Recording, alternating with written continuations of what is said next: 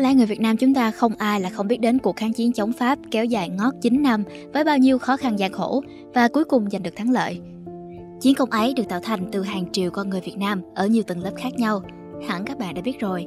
Thế nhưng, trong những con người góp phần làm nên thắng lợi sau cùng ấy, có nhiều người mà sự tồn tại và đóng góp của họ không được biết đến quá rộng rãi. Đó chính là những trí thức người Việt ở nước ngoài đã chọn trở về Việt Nam mới độc lập, còn nghèo khó và chấp nhận sống gian khổ, tất cả vì tiếng gọi thiêng liêng của đồng bào. Câu chuyện của những người trí thức người Việt ở nước ngoài tại thời điểm đó có những gì thú vị và vì sao họ lại đưa ra quyết định lịch sử là trở về Tổ quốc? Hãy cùng tìm hiểu thông qua bài viết Những người trí thức Việt tại Pháp và quyết định về nước mang tính lịch sử của tác giả Nam Nguyễn FB. Đây vốn là bài viết gốc trên Facebook cá nhân của tác giả, đã được sự đồng ý để đăng lại trên website của Spyroom. Tiêu đề cũng đã được thay đổi so với bài viết gốc.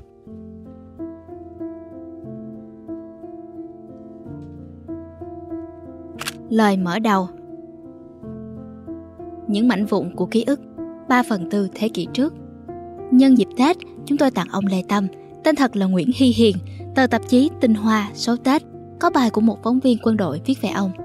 Chúng tôi cũng muốn hỏi kỹ hơn ông về lý do những sinh viên Việt Nam thời những năm 40 thế kỷ trước ở Paris lại về nước theo cách mạng.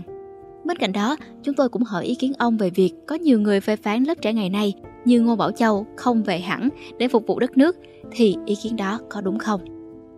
Câu hỏi đầu, cụ Bảo đã kể trong những câu chuyện cụ đã viết thuộc tập hồi ký tưởng rằng đã quên rồi. Còn câu hỏi thứ hai cụ Bảo là quá chán nếu ta đi so sánh khập khiển hai thời điểm khác nhau cách tới 70 năm như thế. Thực ra không đơn giản cho chúng tôi để theo được logic trình bày của một người đã 97 tuổi. Tất nhiên ở đây, sức khỏe không phải vấn đề. Cái chính là trong cuộc nói chuyện với cụ, chúng ta còn nhận được một loạt những thông tin, những mẫu chuyện vụn vặt thời xưa, các nhân vật tưởng như lạc đề, nhưng đánh giá chủ quan của ông về thời cuộc, vận hội về đất nước. Có điều, cụ dặn rằng đây không phải là sử, mà là một câu chuyện về cuộc đời cụ, một nhân chứng lịch sử có lẽ cuối cùng của lứa trí thức từ Pháp về vào năm 1946. Nhưng chúng tôi, tức là lớp trẻ, phải nhìn thấy cả bức tranh, cả dòng chảy của lịch sử, đừng tập trung vào những tiểu tiết. Chúng tôi lúc đầu cũng thử cắt gọt để được một bài hoàn chỉnh, nhưng cuối cùng đành thôi, vì chúng tôi đã làm là ghi lại lời kể của cụ và trình bày lại, cố sắp xếp chúng lại cho có sự liên hệ về thời gian và nhân vật giữa các sự việc và lưu lại. Biết đâu nó cần thiết cho thế hệ sau. Này, xin gửi tới mọi người nội dung câu chuyện ấy. Bốn sinh viên cầu đường Năm 1941, tôi thi đỗ và chuyển từ Montpellier lên Paris và học trường cầu đường.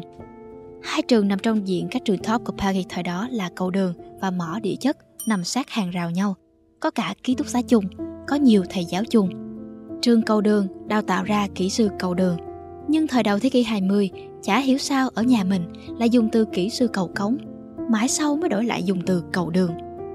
Trường tôi không chia ra khoa mà chỉ có các môn học và cuối cùng mỗi người khi ra trường phải viết một luận văn báo cáo chủ đề theo ngành nào thì sinh viên phải chọn và đăng ký từ trước cũng lạ rằng nước Pháp thời đó không có trường đại học xây dựng nào cả. Thấp hơn cầu đường có trường trung cấp xây dựng Paris. Một trường tư, 8 tầng xây gạch đỏ. Có lẽ hồi đó về đầu tư giáo dục thì đây là trường học của tư nhân sang nhất Paris. Cả nước có mỗi trường về xây dựng thế thôi. Có lẽ do người Pháp coi rằng kỹ sư cầu đường ra trường có thể làm bất cứ việc gì, kể cả làm cầu đường. Chắc đó là lý do mà trong trường chúng tôi có tất cả các khoa từ móng, kết cấu, quy hoạch, vân vân. Còn mục tiêu đào tạo của cầu đường là những tổng công trình sư. Con làm việc gì, cụ thể thì đều có thể kiếm được người làm. Tôi lúc đó dĩ nhiên chả thể ngờ được sau mình có thể sáng lập ra khoa xây dựng, tiền thân của trường đại học xây dựng ở Hà Nội sau này. Trường câu đơn đã đào tạo cho Đông Dương khá nhiều trí thức tiêu biểu, trong đó có cụ Hoàng Xuân Hãn và ông Sufanu Vong. Tôi sau này đã được gặp lại ông Sufanu Vong tại Đại sứ quán Việt Nam bên Thái. Khi đó, tôi đi qua đó để đến Ấn Độ dự hội nghị thanh niên thế giới, còn Hoàng thân đang được ta cho lánh nạn ở đó. Hàng ngày, ông vẫn đang hí húi thiết kế cây cầu trên sông Mekong giữa Lào và Thái, bởi đó là giấc mơ của ông từ khi học bên Pháp. Số tôi không gặp được cụ hãng. Trong thời gian hội nghị Paris, cụ Nguyễn Như Con Tâm và tôi đã đi tìm gặp cụ hãng, nhưng Pháp không cho gặp với lý do cụ đang tham gia vào chương trình hạt nhân của chính phủ Pháp vì những cống hiến cho nước Pháp mà cụ hãng là một trong sáu người được đặt tên cho một hội trường của trường cầu đường Paris. Mặc dù ở đây cụ chỉ là một sinh viên xuất sắc chứ không giảng dạy. một vinh dự rất ít người có được. Tôi vào trường thì anh Trần Đại Nghĩa, tên thời đó là Phạm Quang Lễ, đang học năm cuối. Trường tôi mỗi năm chỉ có một người việc học. Sau khi tốt nghiệp, anh còn học thêm để lấy các chứng chỉ trường khác. Lúc đó, anh dọn ra ngoài thuê phòng ở trọ cho tiết kiệm hơn. Mặc dù cầu đường có một ký túc xá rất tốt và giá cả hợp lý. Nhà ăn của chúng tôi cũng rất chất lượng và rẻ so với các trường khác. Chưa kể có các bà Pháp nhận giặt giũ cho sinh viên giá phải chăng. Do đó, tuy ra ngoài ở, nhưng anh Lễ vẫn thỉnh thoảng vào ký túc xá và tôi khá hay gặp. Mặc dù đối với bà con ở Paris thì anh nổi tiếng là kín kẽ và rất khó gần. Ngày nay, mọi người có thể thấy khó tin, bởi rằng ta vẫn nghĩ là đa số sinh viên, công nhân, Việt Kiều và kể cả lính Lê Dương thời đó đều căm thù chế độ cầm quyền của Pháp, nhưng thực tế thời ấy là như vậy. Chúng tôi từ bé đã được làm quen, dạy dỗ văn hóa Pháp, tuy vậy vẫn biết phận nhược tiểu an nam của nước nhà và đều rất thất vọng về nước Pháp sau khi nó bị Đức chiếm mất một nửa và phản bội lại đồng minh. Đến khi Đức Quốc xã bị tiêu diệt thì Pháp lại cố đắm ăn xôi với chính sách thuộc địa. Làm tớ thằng dại thì nhục gấp đôi là như vậy. Nhưng con đường nào để cho Việt Nam đi thì còn mong lung lắm. Thông tin quê nhà thì chậm tới vài tháng. Chúng tôi chỉ được biết thông tin về quê nhà qua đài báo Pháp. Nên ngay chuyện Việt Minh thế nào, Nguyễn Ái Quốc là ai cũng là chủ đề bàn tán rất sôi động, mặc dù chưa rõ ràng. Và tuy tuổi còn nhỏ, mỗi chúng tôi đều có thế giới quan riêng. Đó có thể là khác biệt giữa lứa chúng tôi so với các cháu ở lứa tuổi đó ngày nay. Qua sách vở và do tự tìm hiểu mà anh Lễ học năm cuối thời đó đang thích Mao. Anh thấy con đường các nước châu Âu đang đi không thể dành cho Việt Nam. Năm dưới anh Lễ là anh Trần Hữu Vương. Anh này đặc biệt rất thích chính trị, thích mô hình của Vương quốc Anh, thích bảo đại và nhất là Nam Phương Hoàng hậu. Anh Phương thì lại cho rằng hoàng hậu này về sau sẽ đóng trọn vai trò như nữ hoàng Anh được. Trên tôi một năm là Trần Lê Quang, người bạn thân nhất của tôi trong trường. Tuy mấy anh em đều học xuất sắc cả, nhưng có lẽ Quang học giỏi đều nhất. Về chính trị, anh thích đổi mới, thích cụ Hồ, mặc dù mới chỉ có hình dung về cụ qua báo chí. Anh cũng lay tính yêu nhạc cổ điển của tôi. Gia đình anh ở Việt Nam coi tôi như con trong nhà, mặc dù chỉ biết tôi của các bức thư của anh. Và có một điều khá đặc biệt và hoàn toàn nghiêm túc là anh Quang có trăn trối với gia đình là lúc anh chết hãy chơi nhạc kèn trích từ chương 2 của giao hưởng số 3 Anh hùng ca của Beethoven. Nhất định không chơi kèn đám ma tò tè tí như ở nhà, cũng không của nhà soạn nhạc nào khác. Đặc biệt, không thích nhạc kèn đám ma của Chopin. Tôi cũng vậy, và sự thật là chúng tôi giao hẹn ai về gặp gia đình của người kia trước phải truyền đạt thông điệp đó hộ người về sau. Thời chiến mà, những suy nghĩ ông già như vậy đã có sẵn trong đầu mấy thanh niên trai trẻ mới quá đôi mươi. Tôi là sinh viên năm đầu, em út, nhưng thời đó chúng tôi cố tình không xưng hô toa moa mà gọi cậu, xưng mình hay tôi, nên cảm giác không phân biệt nhiều về tuổi tác. Chúng tôi tự định hướng cho mình về tương lai, thể hiện qua chính luận án tốt nghiệp. Của anh Lễ là về đường sắt, của Phương là về làm cầu trong thành phố và dùng chúng để cải tạo cảnh quan, của Quang là về đường sắt ngành đường sắt của Pháp tiên tiến nhất châu Âu thời đó. Luận án của tôi thì tất nhiên tôi nhớ rất rõ. Chủ đề là mô hình và cách thức vận hành của một xưởng sửa chữa tàu biển khổng lồ nằm trên một con kênh đào quốc tế có rất nhiều tàu bè qua lại. Sinh viên có toàn quyền tưởng tượng ra những tình huống như vậy và tôi liên tưởng tới việc Việt Nam với bãi biển trải dài như thế, trước sau cũng cần đến ngành này. Với đề tài này tôi phải nỗ lực rất nhiều đặc biệt về môn điện, vô cùng tốn điện sức bền vật liệu và cơ học chất lỏng. Cũng vì chúng tôi toàn người miền Trung và Nam Bộ, nơi có rất ít mỏ khoáng sản nên không chọn học trường mỏ địa chất, mặc dù nó cũng là trường cấp quốc gia. Thời đó mặc dù đang chiến tranh nhưng sự học ít bị ảnh hưởng lắm. Những sinh viên khá giỏi đều tranh thủ ngoài học ở trường mình ra còn đi các trường khác để học thêm nữa. Thời đó chúng tôi chỉ có một thứ để khoe nhau, đó là hôm qua tôi được nghe thầy X giảng ở trường Y.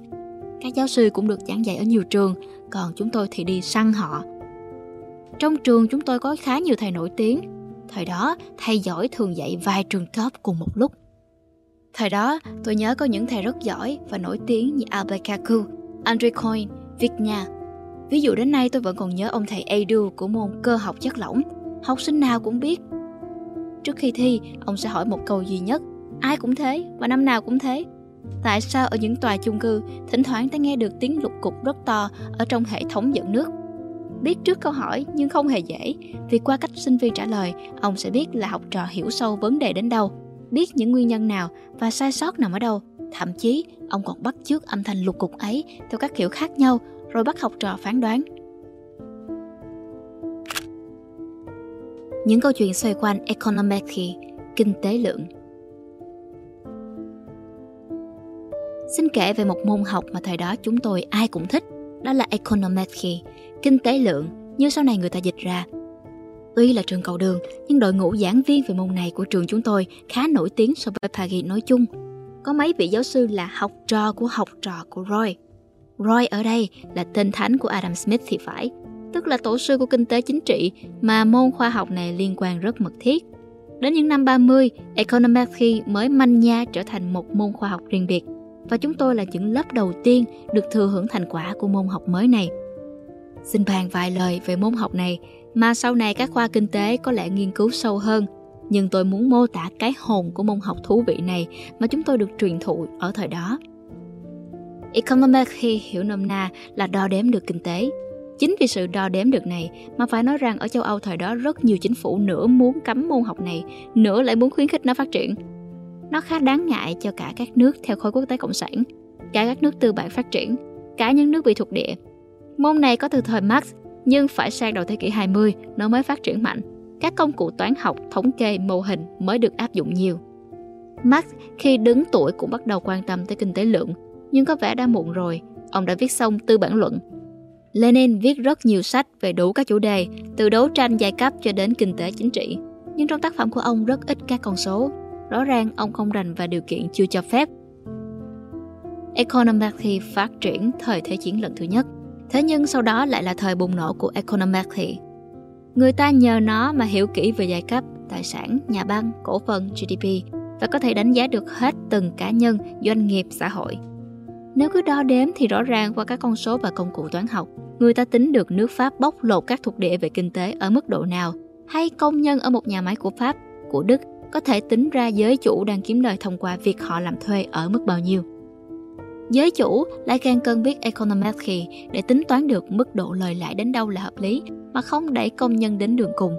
Còn giới thợ thuyền nếu biết được econometry sẽ hiểu được điều cực kỳ nguy hại. Muốn xóa bỏ nghèo đói chỉ có thể bằng cách mạng. Pháp hay Đức rất ngại rằng econometry sẽ dẫn họ đến chủ nghĩa Marx. Thế nên, sức hấp dẫn của môn học này càng tăng. Vì nó đang trong quá trình hình thành nên chúng tôi càng thích học. Nhưng học thế nào rất tùy thuộc vào ông thầy. Có những ông thầy giảng ngược hẳn ý của nhau, có những kết luận nhiều khi đối lập. Tất cả chúng tôi đều hiểu một điều, phải giỏi economics thì thì sau này về làm gì cũng sẽ cần đến nó, mặc dù nó chỉ là một môn học không theo chuyên ngành. Trần Đức Thảo hay qua trường chúng tôi, về triết học thì không thể tranh cãi được với anh, nhưng về economics thì chúng tôi sẵn sàng, vì bản chất nó vẫn là toán thôi. Quan tâm đến economics nên triết giả Thảo khá biết về đời sống của công nhân, nhất là thợ thuyền Việt Nam ở Pháp, chứ không chỉ là hàng lâm không đâu. Môn này đòi hỏi dùng nhiều đến toán, nên được dạy kỹ nhất ở những trường như Bách khoa Paris hay Hành chính công. Theo cá nhân tôi thì dù kinh tế học ngày nay phát triển đến đâu chăng nữa, thì ở nước ta, những vị trí chủ chốt như chủ tịch tỉnh, phó chủ tịch tỉnh, bà giám đốc tổng công ty nhà nước hay tập đoàn bắt buộc phải học rất kỹ, phải thi kiểm tra rất kỹ về kinh tế lượng, nếu không sẽ chẳng thể làm nổi chức vụ của mình và không thể có tiếng nói chung đối với thế giới. Ai ở, ai về Anh em trường cầu đường chúng tôi chính là hạt nhân của hội ái hữu người Việt Nam tại Paris. Tuy hội hoạt động từ trước, nhưng đến được mấy anh em trường cầu đường chúng tôi sang học, nó mới hoạt động tích cực và có thể mua được trụ sở. Những người đầu tàu có thể kể theo thứ tự về mặt tích cực nhất. Trần Hữu Phương, Phạm Huy Thông, Nguyễn Hy Hiền, Trần Lê Quang, Lê Văn Thiêm, Hoàng Xuân Mẫn, Trần Văn Du, chị Denise vợ Phạm Huy Thông. Ông Nguyễn Khắc viện nằm viện 2 năm, mọi người cũng thường vào hỏi thăm và xin ý kiến. Thời đó, cụ hãng chưa sang lại, chúng tôi rất muốn tìm ra một người thật uy tín để đưa về lãnh đạo hội.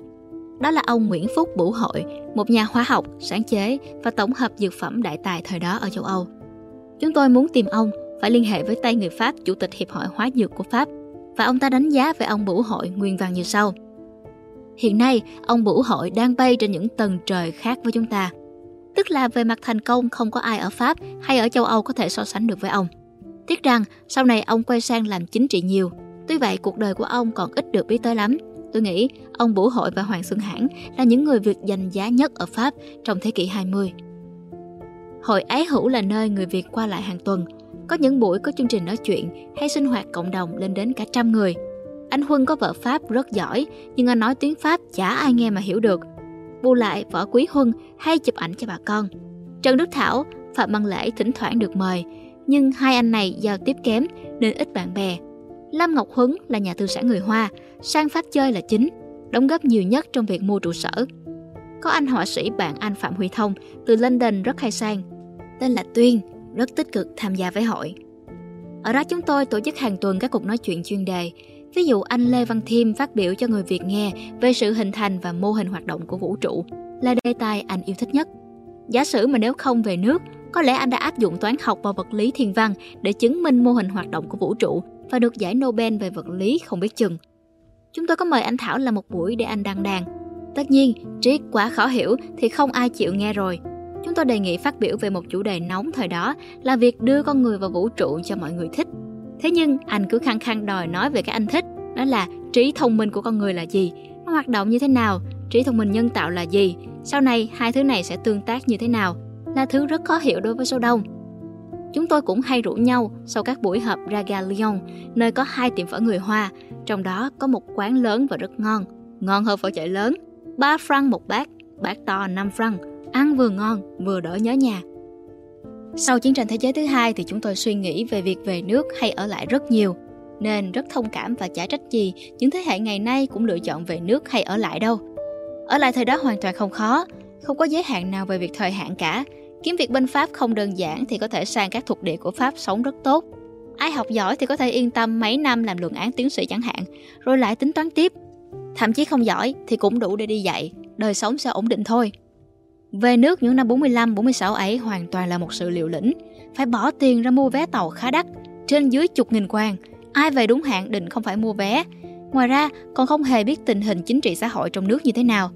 Và với chính sách thực dân mới, điều gì sẽ xảy ra? Các bên có đánh nhau hay không? Chưa kể, ở nhà vừa trải qua nạn đói lịch sử, chết hàng triệu người, không thể không làm anh em suy nghĩ. Bốn anh em ở cầu đường đều con nhà công chức và quan lại thanh liêm, không dư giả gì nên càng phải nghĩ. Tất cả đang do dự như vậy thì diễn ra sự kiện Fontainebleau năm 1946. Vậy câu chuyện bác Hồ và các trí thức về nước diễn ra như thế nào? Tôi chỉ có thể nói cụ thể về mình, còn các trường hợp anh em khác dù sao cũng là dự đoán. Phải nói rằng thời đó chưa có thói quen chia ra phong kiến, địa chủ hay tư sản, thành phần công nông gì đâu. Càng chưa có ta, địch, mà chỉ có người Việt với nhau thôi. Người có vai trò quan trọng có thể nói là nhất trong việc mời ai về cùng, đó là anh Tạ Quang Bửu. Anh Bửu rất biết gia đình tôi và bản thân tôi. Tuy gia đình tôi thân nhạo Ngô Đình Diệm từ trước, nhưng khi có thông tin dù chưa nhiều, linh cảm cho tôi hiểu ngay tại sao có Việt Minh, vai trò lịch sử và tương lai đất nước thế nào. Tuy biết rõ tôi và biết tôi học khá, nhưng pháp bất vị thân. Anh Bửu không chọn tôi trong số người về nước đợt đó đâu, vì thấy tôi trẻ quá. Chính anh Phạm Huy Thông, người ở cùng nhà với tôi thời năm 45-46 và Trần Hữu Phương có lẽ đã nói với ông Phạm Văn Đồng về trường hợp của tôi. Thế nên, ông Đồng mới cử tôi đi học trị thủy sông Po bên Ý rồi về chuyến sau. Thật ra không hề có cuộc nói chuyện nào của cụ Hồ với anh em trí thức Paris rồi kêu gọi về nước như người ta tưởng tượng ra đâu. Anh Lễ, tức là Trần Đại Nghĩa, thì không khó hiểu vì đã học xong lâu rồi, lại năm trên nên anh Bửu biết rõ hơn. Anh Võ Quý Huân, tuy không phải là tài học xuất sắc, nhưng xung phong chia tay vợ đầm vợ cô con gái nhỏ để về. Từ phía anh đó là một hành động rất quả cảm. Anh Trần Hữu Tước thì cần cho đoàn và nhất là cho cụ Hồ như một bác sĩ vì về đường đi biển mấy tháng trời vấn đề sức khỏe cũng rất quan trọng. Vấn đề tài chính cũng không thể xem thường vì đem ngay nhiều trí thức về cũng không khả thi vì mỗi người riêng tiền vé cũng đã hơn chục nghìn franc rồi lại thêm 3.000 franc tiền cho mỗi người mua sắm đồ đạc nữa. Vậy là bốn anh em cầu đường thì có anh Lễ và tôi đã lên đường về nước. Trần Hữu Phương, có người luôn mơ làm chính trị và rất có tài tổ chức thì không về được. Lý do là vì trước đó anh vừa lấy vợ đầm, cô vợ anh là bá tước, cháu của một nữ quận công giàu có. Bà này rất quý mấy đứa An Nam chúng tôi và định gả cô cháu cho tôi. Nhưng tôi đành từ chối vì nếu vậy sẽ phải theo thiên chúa giáo. Và thế là anh Phương và cô cháu nên vợ nên chồng theo nghi thức nhà thờ. Trần Lê Quang rất muốn về theo cụ Hồ nhưng anh tuy giỏi mà không được ai giới thiệu, lòng tự trọng của người trí thức tất nhiên không cho phép anh tự mở lời. Còn tự bỏ tiền ra về thì lúc đó anh không có khả năng. Lúc đoàn về thì tôi đã lặn lội sang Ý học nên không thực sự biết vì sao chỉ có ít trí thức lên tàu đi với đoàn như vậy. Tôi về nước chuyến sau với mấy anh em nữa, chỉ biết đúng theo chỉ dẫn của ông Phạm Văn Đồng. Hãy tìm tới bác sĩ Nguyễn Văn Hưởng, tổ chức sẽ chỉ tiếp cần làm gì. Ở Sài Gòn tất nhiên tôi có đến gia đình anh Trần Lê Quang, những con người mới gặp lần đầu nhưng vô cùng gần gũi và tôi cũng truyền đạt lại ước muốn hơi kỳ kỳ của Quang về bản giao hưởng anh hùng Beethoven cho gia đình anh. Một người Huế đã không sai. Còn nhớ ở chiến khu rừng sát thì phải nói là anh em trí thức ở Pháp về, nhìn chung dù rất trẻ nhưng đều được kính trọng và được tạo điều kiện để cống hiến. Tôi được anh Nguyễn Bình rủ về ở chung một nhà để tiện hợp hành và ngoài ra thì cùng ông đọc báo tiếng Pháp rồi cùng phân tích tình hình chiến sự. Anh Lê Duẩn ở các khu khác nhưng có nhiều dịp học hành, đi công tác, anh đều tranh thủ để thảo luận những vấn đề chính trị và nhất là triết học. Mọi vấn đề anh đều muốn tìm hiểu đến tận cùng chứ không hề hời hợt. Tôi vẫn nhớ chúng tôi tranh luận với anh. Ta đánh Pháp để giành độc lập thì đúng quá rồi, nhưng thế nào là độc lập? Không xác định trước thì chả biết mục tiêu có hoàn thành không. Cứ đánh rồi đánh đến bao giờ. Theo tôi, Người lãnh đạo cấp cao như anh mà đặt vấn đề cụ thể thế này là rất chuẩn và hợp lý đấy. Thế rồi, chúng tôi đã có định nghĩa độc lập như sau.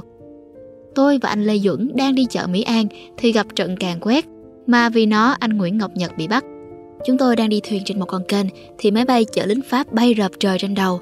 Người chèo thuyền kiêm bảo vệ của anh ba chèo rất dữ để kịp tới chợ và hòa vào chốn đông người. Trên đầu máy bay cứ bay, may sao chúng không bắn xuống. Có lẽ vì thấy có đúng một chiếc thuyền, chưa muốn bắn, sợ đánh động mục tiêu. Sau khi thoát được rồi tôi mới nói với anh ba, độc lập thật sự là khi bà con nông dân có thể tha hồ đi chợ mà không phải sợ hãi bất cứ điều gì. Anh ba dũng đồng ý với định nghĩa đó. Sau này, đến lúc đàm phán Hiệp định Paris, tôi mới có dịp quay lại Pháp. Tôi ở Paris mấy tháng và ôm lại được rất nhiều những kỷ niệm thời còn đi học. Thời đó, phe ta có cùng một lúc mấy đoàn cùng hoạt động ở Paris, đoàn ông Lê Đức Thọ, đoàn bà Nguyễn Thị Bình, đoàn ông Trần Bửu Kiếm. Chúng tôi là một đoàn nhỏ, chỉ có 5 người đại diện cho giới trí thức sang để gặp gỡ những đoàn quốc tế về vấn đề khoa học, giáo dục và để ủng hộ cho hoạt động của các đoàn kia. Có câu chuyện vui vui, trong đoàn có cụ Nguyễn Như Con Tum, vừa là bậc tiền bối, là trí thức lớn, nhưng vì không là đảng viên nên tôi được tổ chức cử làm trưởng đoàn. Trưởng đoàn thì mệt hơn, có nhiều tổ chức quốc tế đề nghị làm việc trực tiếp chỉ với trưởng đoàn, phải trả lời nhiều câu hỏi khá phức tạp. Tôi còn nhớ có hai câu hỏi khó và hay hỏi nhất là Trung Quốc giúp các anh nhiều thế, sau này các anh có theo Trung Quốc không?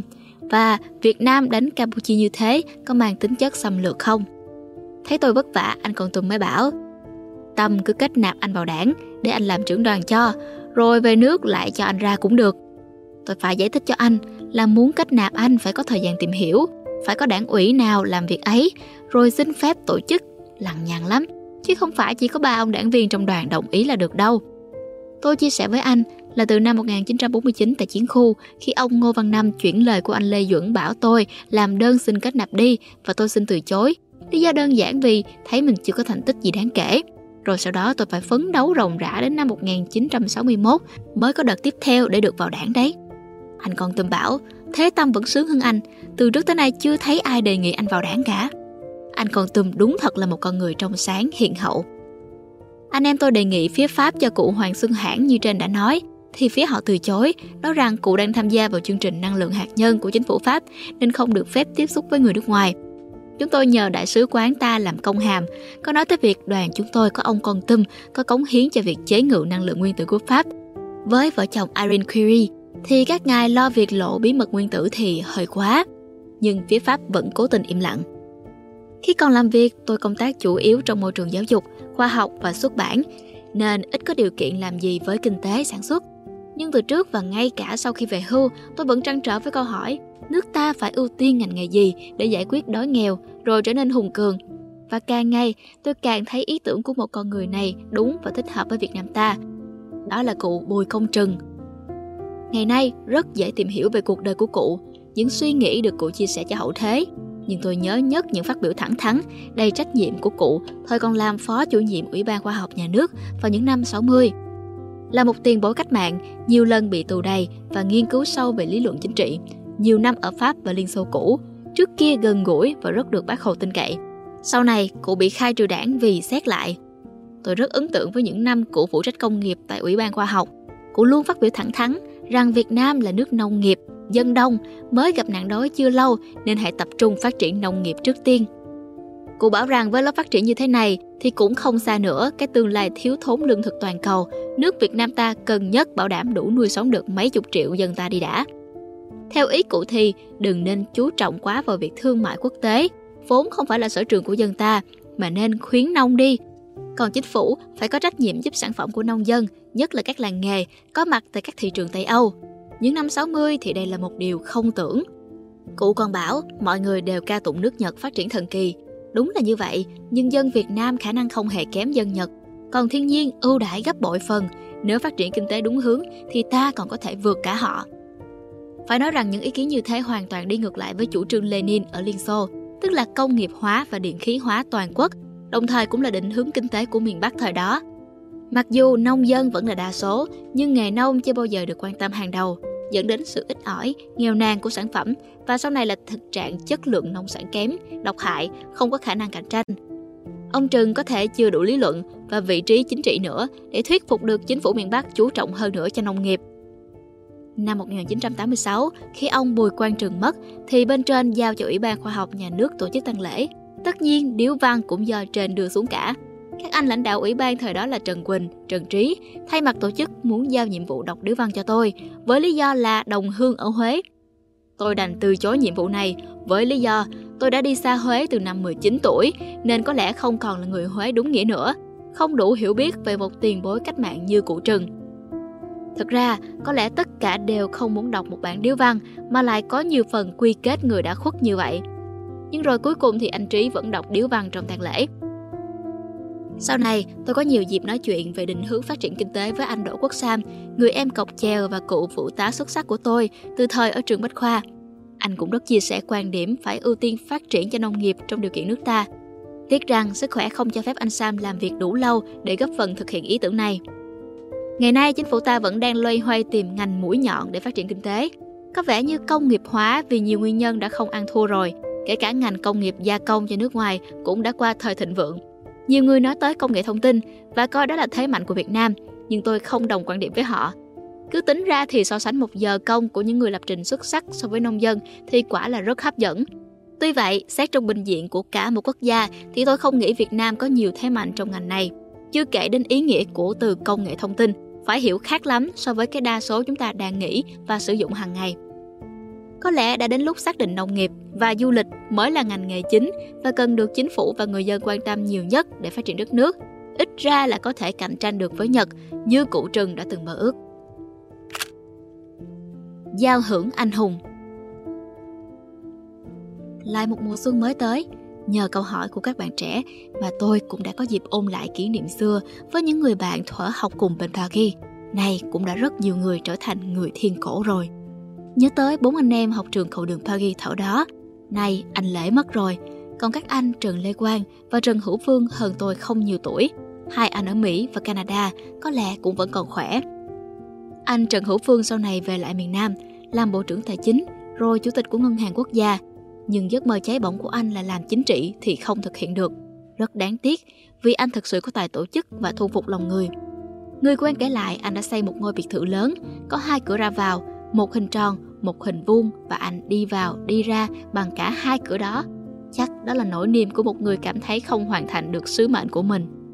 Trần Lê Quang còn đặc biệt hơn, anh trở về miền Nam và trở thành Bộ trưởng Bộ Giao thông, đóng góp rất nhiều cho ngành đường sắt phía Nam – Gia đình anh có tới 4 người là anh hùng lực lượng vũ trang, chị gái, em gái, anh rể và em trai. Một trường hợp rất hy hữu đấy. Sau này gặp lại gia đình của anh họ kể anh Quang vẫn rất có tình cảm với chính phủ cụ Hồ. Và năm 1975, anh đã rất trăn trở khi ra đi. Gia đình anh tặng lại tôi tấm hình anh Quang chụp với ông Hoàng Minh Giám, thành viên của đoàn miền Bắc đi hội nghị Fontainebleau năm 1946 và là người họ hàng gần của gia đình Quang. Tấm ảnh ấy anh Quang vẫn nâng niu bao nhiêu năm, kể cả khi đã thành quan to ở miền Nam. Nếu năm 1946 đó ông dám hay ai đề nghị với ông Đồng, ông Bủ đưa anh Quang về cùng đoàn, thì có lẽ cuộc đời Quang sẽ rất khác. Nhưng thôi, đó là câu chuyện của 70 năm trước. Tôi tin rằng những người như anh Phương, anh Quang, dù ở bất cứ nơi nào thì cũng đều là những người yêu nước và cống hiến được rất nhiều cho cuộc đời này. Cũng vậy, các cháu như Ngô Bảo Châu hay lứa trẻ hơn dù có chọn sống và làm việc ở đâu thì họ cũng có thể cống hiến được cho đất nước dù bằng cách này hay cách khác, đừng quá khắc khe với họ. Cuối cùng là một chút riêng tư. Tôi tuổi cũng quá cao rồi nên tâm thế đã từ lâu chuẩn bị cho việc ra đi. Không có gì phải hối tiếc nữa. Tôi cũng đồng ý với người bạn thân 70 năm trước Trần Lê Quang là nếu đám tang mà dùng kèn đám ma truyền thống thì cũng thật boring. Tôi cũng sẽ như anh Quang, chỉ muốn một đám tang thật nhỏ và giản dị. Thế hệ chúng tôi sẽ ra đi dưới tiếng nhạc của Beethoven. Chúng tôi không là những anh hùng, nhưng đã tự đắm mình vào tiếng nhạc của bản giao hưởng anh hùng đó.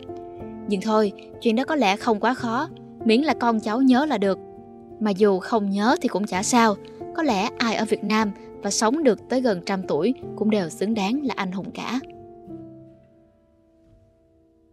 Và đó là câu chuyện của cụ Lê Tâm về những người trí thức Việt đã từng ở Paris hơn 70 năm về trước. Các bạn có suy nghĩ như thế nào về những câu chuyện thú vị này? Hãy cùng chia sẻ ở trong phần bình luận nhé! Nếu cảm thấy video này hữu ích, hãy like, share, subscribe kênh youtube của Spy Room.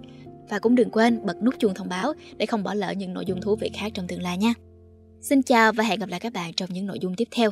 Mình là Nguyễn Lê Minh Thi.